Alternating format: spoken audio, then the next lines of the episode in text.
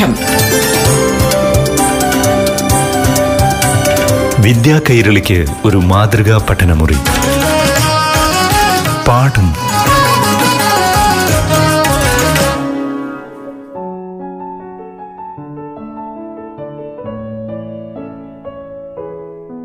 പ്രിയപ്പെട്ട കൂട്ടുകാരെ, പാഠം ക്ലാസ് മുറിയിലേക്ക് ഏവർക്കും സ്വാഗതം. അഞ്ചാം ക്ലാസ് അടിസ്ഥാന ശാസ്ത്ര പാഠഭാഗങ്ങളിലേക്ക് എല്ലാവർക്കും സ്വാഗതം. ഇന്ന് അറിവുകൾ പങ്കുവയ്ക്കാനായി കൂട്ടുകാർക്കൊപ്പം ഉള്ളത് പാലക്കാട് കൊണ്ടൂർക്കുന്ന് VPUP സ്കൂളിലെ അധ്യാപിക മഞ്ജുഷ പി. റേഡിയോ കേരളയുടെ പാഠം പരിപാടിയിലേക്ക് എല്ലാ കൂട്ടുകാർക്കും സ്വാഗതം. കഴിഞ്ഞ ക്ലാസ്സിൽ നമ്മൾ അഞ്ചാം ക്ലാസ്സിലെ അവസാനത്തെ പാഠഭാഗം ജന്തുവിശേഷങ്ങളിലെ ഏതാനും കാര്യങ്ങൾ ചർച്ച ചെയ്തു. അതിൽ നമ്മൾ ജന്തുലോകത്തിലെ ചില കൗതുകങ്ങൾ പരിചയപ്പെട്ടു, അല്ലേ? ശരീരം മുറിഞ്ഞാലും പുതിയ ജീവിയായി മാറുന്നതും പ്രസവിക്കുന്ന അച്ഛൻ എന്ന പേരിൽ അറിയപ്പെടുന്ന കടൽക്കുതിരയെക്കുറിച്ചും സഞ്ചിമൃഗമായ കങ്കാരുവിനെക്കുറിച്ചും പ്രസവിക്കുന്ന പാമ്പായിട്ടുള്ള അണലിയെക്കുറിച്ചുമൊക്കെ പഠിച്ചില്ലേ? ഇന്ന് നമ്മൾ അതുപോലെ തന്നെ കൗതുകമുള്ള മറ്റൊരു ജന്തു ലോകത്തെ പരിചയപ്പെടുകയാണ്, പവിഴപ്പുറ്റുകൾ. കൂട്ടുകാർ പവിഴപ്പുറ്റുകൾ കണ്ടിട്ടുണ്ടാകും അല്ലേ? നമ്മുടെ അനിമൽ പ്ലാനറ്റിലൊക്കെ ഈ പവിഴപ്പുറ്റുകൾ പലപ്പോഴും കാണിക്കാറുണ്ട്. കടലിലെ മഴക്കാടുകൾ എന്ന് വിശേഷിപ്പിക്കാവുന്ന ഈ പവിഴപ്പുറ്റുകൾ കടലിനടിയിലെ പൂന്തോട്ടത്തെ പോലെയാണ് കാണപ്പെടുന്നത്. യഥാർത്ഥത്തിൽ അവ ഒരു ജീവിവർഗമാണ്. വിവിധ ഇനം കടൽ ജീവികളുടെ വാസകേന്ദ്രം കൂടിയാണ് അവ. കടൽക്ഷോഭം ഒരു പരിധിവരെ തടയാനും അതുപോലെ തന്നെ പല അസുഖങ്ങൾക്കുമുള്ള മരുന്നുകൾ നിർമ്മിക്കാനും പ്രയോജനപ്പെടുന്ന പവിഴപ്പുറ്റുകൾ ഇപ്പോൾ വലിയ വംശനാശ ഭീഷണി നേരിട്ടുകൊണ്ടിരിക്കുകയാണ്. ഇവയെ സംരക്ഷിക്കേണ്ടതിൻ്റെ പ്രാധാന്യം ബോധ്യപ്പെടുത്തുന്നതിനായിട്ട് 1997, 2008 എന്നീ വർഷങ്ങൾ പവിഴപ്പുറ്റു വർഷമായിട്ട് ആചരിക്കുകയുണ്ടായി.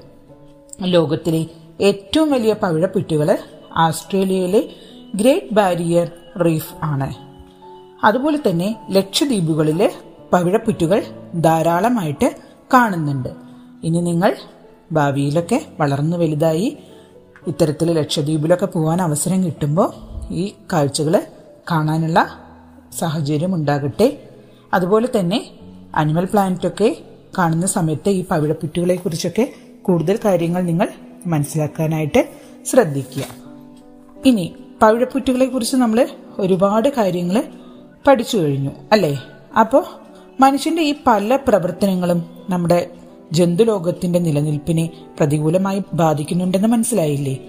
വൃക്ഷങ്ങളെ വെട്ടി നശിപ്പിക്കുമ്പോൾ അതുപോലെ അവയെ ആശ്രയിക്കും ജീവിക്കുന്ന അനേകം ജന്തുക്കൾ ഇല്ലാതെ ആവുകയാണ് ചെയ്യുന്നത്. ഈ ജൈവ വൈവിധ്യം നശിപ്പിക്കാൻ ഇടയാക്കുന്ന മനുഷ്യന്റെ പ്രവർത്തനങ്ങൾ ഏതൊക്കെയാണ് കൂട്ടുകാരെ? വനനശീകരണം, അതുപോലെ തന്നെ വയലുകളും ജലാശയങ്ങളും മണ്ണിട്ട് നികത്തൽ, അതുപോലെ വിഷം കലക്കിയിട്ട് മീൻ പിടിക്കൽ, രാസവളങ്ങളുടെയും കീടനാശിനികളുടെയും ഉപയോഗം. ഇത്തരം പ്രവർത്തനങ്ങളെല്ലാം തന്നെ ജൈവ വൈവിധ്യത്തെ വളരെ പ്രതികൂലമായി ബാധിക്കും. ഇതിനെ കുറിച്ചിട്ട് നമുക്ക് ക്ലാസ്സിലൊരു സെമിനാർ സംഘടിപ്പിക്കാനുണ്ട്. നിങ്ങളുടെ പ്രദേശത്ത് കാണുന്ന ജന്തുക്കളെ കൂടി ഉൾപ്പെടുത്തിക്കൊണ്ട് ഒരു ജൈവ വൈവിധ്യ രജിസ്റ്റർ ഉണ്ടാക്കാനായിട്ട് ശ്രദ്ധിക്കും. അതുപോലെ തന്നെ നമ്മൾക്കായിട്ട് മനുഷ്യൻ്റെ ഇടപെടൽ, വിവേകരഹിതമായിട്ടുള്ള അല്ലെങ്കിൽ വിവേകരഹിതമായ പ്രവർത്തനങ്ങൾ ജൈവ വൈവിധ്യത്തെ എങ്ങനെയെല്ലാം ബാധിക്കുന്നു എന്ന സെമിനാറിൻ്റെ വിഷയമാണ്. അപ്പോൾ നമ്മൾ എന്തൊക്കെ കാര്യങ്ങൾ അതിൽ ചർച്ച ചെയ്യണം? ജൈവ വൈവിധ്യം നിലനിർത്തേണ്ടതിൻ്റെ പ്രസക്തിയും പ്രാധാന്യവും അവിടെ ചർച്ച ചെയ്യണം. അതുപോലെ തന്നെ ജീവലോകം കൗതുകങ്ങളുടെ ലോകമാണെന്ന് നമ്മൾ അവിടെ ചർച്ച ചെയ്യേണ്ടതുണ്ട്. അതുപോലെ തന്നെ മനുഷ്യൻ്റെ പ്രത്യക്ഷവും പരോക്ഷവുമായിട്ടുള്ള ഇടപെടലുകൾ ജൈവ വൈവിധ്യ സംരക്ഷണത്തിന് ഭീഷണിയാകുന്നതും ചർച്ച ചെയ്യാനുണ്ട്. സസ്യജാലങ്ങളെ വൻതോതിലുള്ള നാശം നമുക്ക് വളരെയധികം ദോഷമായിട്ട് ബാധിക്കാറുണ്ട്. അതുമൂലം പല ജീവജാലങ്ങളുടെയും വാസസ്ഥലം നശിക്കുന്നതിന് ഇടയാക്കുന്നു. ഇത്തരത്തിൽ നമുക്ക് പ്രത്യേക രീതിയിൽ മനുഷ്യന്റെ വിവേകരഹിതമായിട്ടുള്ള പ്രവർത്തനങ്ങളെ ജൈവ വൈവിധ്യത്തെ എങ്ങനെ പ്രതികൂലമായി ബാധിക്കുന്നു എന്ന സെമിനാർ റെഡിയാക്കാവുന്നതാണ്. ഇനി ജൈവ വൈവിധ്യ രജിസ്റ്ററിൽ ഏതൊക്കെ ജന്തുക്കളെ നമുക്ക് ഉൾപ്പെടുത്താം? നമുക്കറിയാം, എല്ലാവരുടെ വീടുകളിലും അല്ലെ, നാട്ടുപുറത്ത് എല്ലാവരുടെയും ഒട്ടുമിക്ക വീടുകളിലും കാണപ്പെടുന്നതാണ് പശു. ഈ നാട്ടുപുറങ്ങളിൽ കാണപ്പെടുന്നു എന്നതാണ് ഇതിൻ്റെ പ്രത്യേകത. പുല്ല്, വൈക്കോല്, ഇലകൾ എന്നിവ ആഹാരമാക്കുന്നു. ഇവ ചവച്ചരച്ച് കഴിക്കുന്നു, അയവിറക്കുന്നു, 4 കാലുകൾ ഉപയോഗിച്ച് നടക്കുന്നു. ഇത് വീട്ടിൽ വളർത്തുന്നവയാണ്. ഇവയ്ക്ക് പ്രത്യേകം വാസസ്ഥലമുണ്ടാക്കി ഇവയെ താമസിപ്പിക്കുന്നു. ഇത് ഒരു സസ്തനിയാണ്. കുഞ്ഞുങ്ങളെ പ്രസവിക്കുന്നതാണ്. ജേഴ്സി, സുനന്ദിനി എന്നീ ഇനങ്ങൾ കാണപ്പെടുന്നു. ഇതേപോലെ നമുക്ക് പൂച്ചയെ ജൈവവൈവിധ്യ രജിസ്റ്ററിൽ ഉൾപ്പെടുത്താം. നാട്ടിൻപുറങ്ങളിലും കാടുകളിലും കാണപ്പെടുന്നു. മാംസാഹാരങ്ങളാണ് ഇത് കഴിക്കുന്നത്. 4 കാലുകൾ ഉപയോഗിച്ച് നടക്കുന്നു. ഇവ അതിവേഗം ഓടുന്നുണ്ട്. ഇതിനെ വീട്ടിൽ ഓമനിച്ചു വളർത്താറുമുണ്ട്. ഇതും ഒരു സസ്തനിയാണ് അല്ലേ. അതുപോലെ കുഞ്ഞുങ്ങളെ പ്രസവിക്കുന്നു. ഇതിന് ധാരാളം രോമങ്ങളുണ്ട്. കണ്ണിന് നീല നിറം ഉണ്ട്. എലികളാണ് ഇഷ്ട ഭക്ഷണം. അതുപോലെ തന്നെ നമുക്ക് ഇനി തത്തയെക്കുറിച്ച് പറയാം. ഇതും നാട്ടിൻപുറത്തിലും വനങ്ങളിലും ഒക്കെ കാണപ്പെടുന്നുണ്ട്. പഴങ്ങള്, ധാന്യങ്ങള് മുതലായവ കഴിക്കുന്നുണ്ട്. ഇവ പറക്കുന്നുണ്ട്. മരപ്പൊത്തുകളിൽ ചകിരി, പഞ്ഞി, തൂവൽ തുടങ്ങിയവ കൊണ്ട് കൂടുണ്ടാക്കുന്നു. ഇത് പക്ഷികളുടെ വിഭാഗത്തിൽപ്പെടുന്നു. അതുപോലെ മുട്ടയിട്ട് അടയിരുന്ന് കുഞ്ഞുങ്ങളെ വിരിയിക്കുന്നു. ഇതിന് ഭംഗിയുള്ള പച്ച നിറവും ചുവന്ന ചുണ്ടുകളുമാണ് ഉള്ളത്. ഇനി നമുക്ക് കൊക്ക്, തവള, വവ്വാൽ, ആമ, തൂക്കണാംകുരുവി, അതുപോലെ തന്നെ നമ്മുടെ ചുറ്റുപാടും കാണപ്പെടുന്ന എല്ലാ ജീവിവർഗങ്ങളെയും ഈ ജൈവ വൈവിധ്യ രജിസ്റ്ററിൽ ഉൾപ്പെടുത്താവുന്നതാണ്. നിങ്ങളുടെ ശാസ്ത്ര അധ്യാപകരുടെ സഹായത്തോടെ ജൈവ വൈവിധ്യ രജിസ്റ്റർ ഭംഗിയായി പൂർത്തീകരിക്കൂ. ഏവർക്കും താങ്ക് യു. 5ാം ക്ലാസ്സിലെ അടിസ്ഥാന ശാസ്ത്രം പാഠഭാഗമാണ് കൂട്ടുകാർ കേട്ടത്. ക്ലാസ് നയിച്ചത് കൊണ്ടൂർക്കുന്ന് VPUP സ്കൂളിലെ അധ്യാപിക മഞ്ജുഷ പി. പാഠം വിദ്യാ കൈരളിക്ക് ഒരു മാതൃകാ പഠനമുറി. പാഠം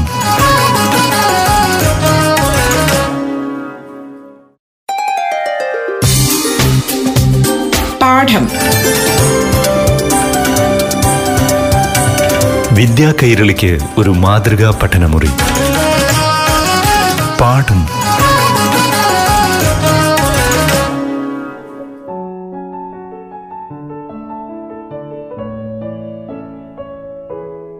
പ്രിയപ്പെട്ട കൂട്ടുകാരെ, 6ാം ക്ലാസ്സിലെ അടിസ്ഥാന ശാസ്ത്ര പാഠഭാഗങ്ങളിലേക്ക് എല്ലാ കൂട്ടുകാർക്കും സ്വാഗതം. ഇന്ന് 6ാം ക്ലാസ്സിലെ ക്ലാസ് നയിക്കുന്നത് കൊണ്ടൂർക്കുന്ന് VPUP സ്കൂളിലെ അധ്യാപിക ധന്യ വി ബി.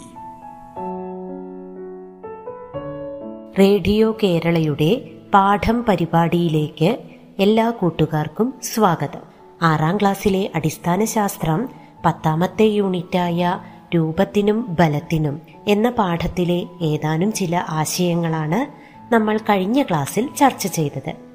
ബാഹ്യാസ്ഥികൂടമുള്ള ജീവികളെക്കുറിച്ചും അന്തരാസ്ഥികൂടം ഉള്ള ജീവികളെക്കുറിച്ചും മനസ്സിലാക്കി. തുടർന്ന് നമ്മുടെ അസ്ഥികൂടത്തിലെ ചില ഭാഗങ്ങൾ പരിചയപ്പെട്ടു. ഇന്ന് നമുക്ക് നമ്മുടെ അസ്ഥികൂടത്തിലെ അസ്ഥികളുടെ കൂടുതൽ കാര്യങ്ങൾ ചർച്ച ചെയ്യാം. അപ്പോൾ എല്ലാ കൂട്ടുകാരും റെഡിയായോ? നമുക്ക് തുടങ്ങാം അല്ലേ. നമ്മുടെ അസ്ഥികൂടത്തിലെ ചില പ്രധാന ഭാഗങ്ങളാണ് തലയോട്, വാരിയെല്ലുകൾ, ഇടുപ്പെല്ല്, നട്ടെല്ല്, കാലിലെ എല്ലുകൾ, കൈയിലെ എല്ലുകൾ, മാറെല്ല് തുടങ്ങിയവ. ഇതെല്ലാം നമ്മൾ കഴിഞ്ഞ ക്ലാസ്സിൽ പരിചയപ്പെട്ടു. നമ്മുടെ ശരീരത്തിൽ ആകെ എത്ര അസ്ഥികളാണ് ഉള്ളതെന്ന് കൂട്ടുകാർക്കറിയോ? നമുക്ക് ഓരോ ഭാഗവും എടുത്ത് അസ്ഥികളുടെ എണ്ണം എത്രയുണ്ടെന്ന് നോക്കാം. എത്ര അസ്ഥികൾ ചേർന്നതാണ് തലയോട് എന്നറിയാമോ? 22 അസ്ഥികൾ ചേർന്നതാണ് തലയോട്. ഇനി വാരിയെല്ലുകൾ എത്രയുണ്ടെന്ന് ചിലപ്പോൾ നമുക്ക് എണ്ണി നോക്കിയാൽ മനസ്സിലാകും. ആകെ 24 വാരിയെല്ലുകളാണ് രണ്ട് വശത്തും കൂടി ഉള്ളത്. അങ്ങനെയെങ്കിൽ മാറല്ലോ ഒരു എല്ല് മാത്രമാണ് ഉള്ളത്. നട്ടെല്ല് ഒരുപാട് ചെറിയ അസ്ഥികൾ കൂടിച്ചേർന്നതാണ്. 33 അസ്ഥികൾ ചേർന്നതാണ് നമ്മുടെ നട്ടെല്ല്. നമ്മുടെ കൈകളിൽ വലുതും ചെറുതുമായ ഒരുപാട് അസ്ഥികൾ കാണാം. 32 അസ്ഥികളാണ് ഒരു കൈയിലുള്ളത്. അപ്പോൾ രണ്ട് കൈയിലും കൂടി ആകെ 64 അസ്ഥികൾ. ഇനി കാലിലെ അസ്ഥികളോ? ഇവിടെയും നമുക്ക് നമ്മുടെ ശരീരത്തിലെ ഏറ്റവും വലിയ അസ്ഥിയായ തുടഭാഗത്ത് കാണുന്ന തുടയെല്ല്, തുടർന്ന് ഒരുപാട് അസ്ഥികൾ കാണാൻ സാധിക്കും. 30 അസ്ഥികളാണ് നമ്മുടെ ഒരു കാലിൽ കാണുന്നത്.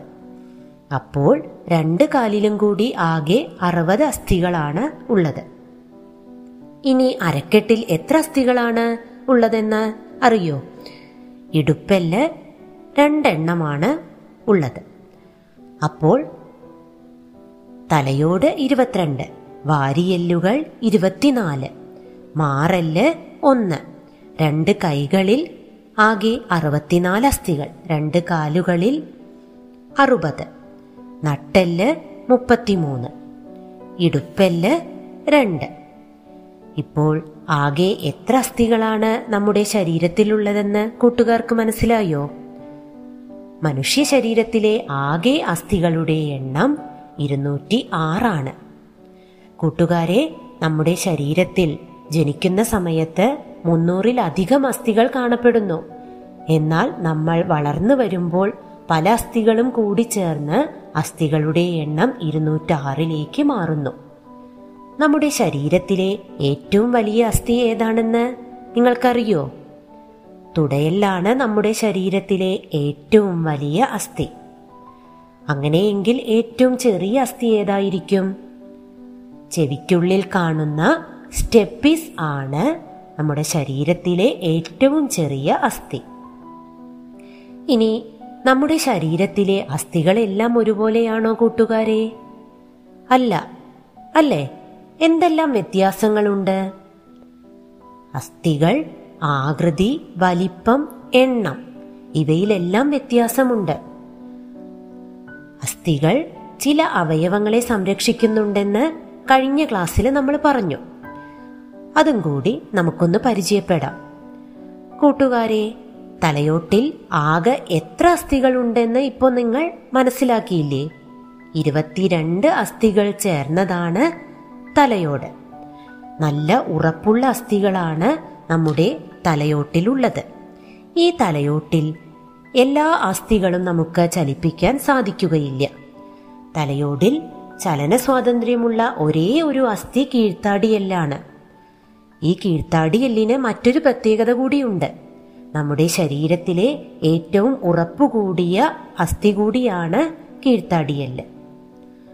അപ്പോൾ കൂട്ടുകാരെ, നമ്മുടെ ഈ തലയോട് ഇത്രയധികം ഉറപ്പുള്ളതാകാൻ കാരണം എന്തായിരിക്കും? നമ്മുടെ തലയോട് ഏതെങ്കിലും അവയവങ്ങളെ സംരക്ഷിക്കുന്നുണ്ടോ?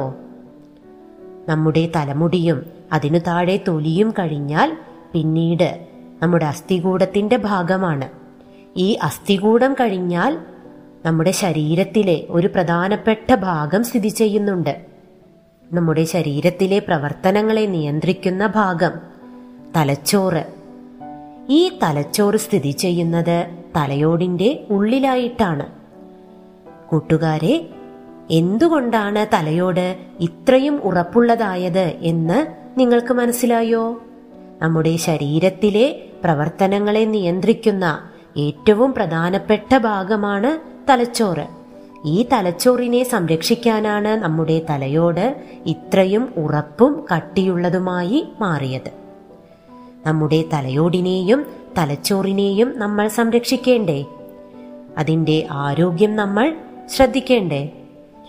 ഇരുചക്രവാഹനങ്ങളിൽ യാത്ര ചെയ്യുമ്പോൾ 2 പേരുണ്ടെങ്കിൽ മുന്നിലിരിക്കുന്ന ആളും പിന്നിലിരിക്കുന്ന ആളും നിർബന്ധമായും ഹെൽമറ്റ് ധരിച്ചിരിക്കണം.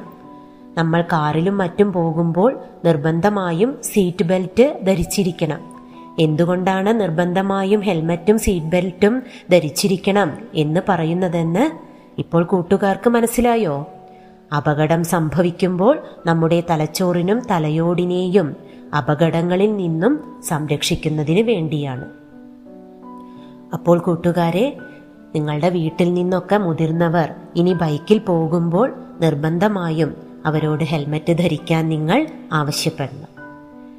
എങ്കിൽ നമുക്ക് അടുത്ത ഭാഗം പരിചയപ്പെടാം. 24 അസ്ഥികൾ ചേർന്ന വാരിയെല്ലുകൾ. വാരിയെല്ലുകൾ ഏതെങ്കിലും അവയവങ്ങളെ സംരക്ഷിക്കുന്നുണ്ടോ? സംരക്ഷിക്കുന്നുണ്ട് അല്ലേ? തലച്ചോറ് പോലെ വളരെ പ്രധാനപ്പെട്ട രണ്ട് അവയവങ്ങളാണ് ഹൃദയവും ശ്വാസകോശവും. ഹൃദയത്തെയും ശ്വാസകോശത്തെയും സംരക്ഷിക്കുന്നത് ഈ വാരിയെല്ലുകളാണ്. ഇനി നമുക്ക് നട്ടെല്ലിന്റെ പ്രത്യേകത കൂടി മനസ്സിലാക്കാം. 33 അസ്ഥികൾ ചേർന്നതാണ് നമ്മുടെ നട്ടെല്ല്. ചെറുതായി ഒരു എസ് ആകൃതിയിലാണ് നമ്മുടെ നട്ടെല്ല് കാണുന്നത്. എന്താണ് നട്ടെല്ലിന്റെ പ്രയോജനം? നട്ടെല്ല് ഇല്ലെങ്കിൽ നമുക്ക് നിവർന്നു നിൽക്കാൻ കഴിയില്ല. തലച്ചോറിൽ നിന്നും വരുന്ന വളരെ പ്രധാനപ്പെട്ട ഒരു നാഡിയുണ്ട്. അതിൻ്റെ പേര് സുഷുമ്ന നാഡി എന്നാണ്. അത് കടന്നു പോകുന്നത് നമ്മുടെ ഈ നട്ടെല്ലിന് ഉള്ളിലൂടെയാണ്.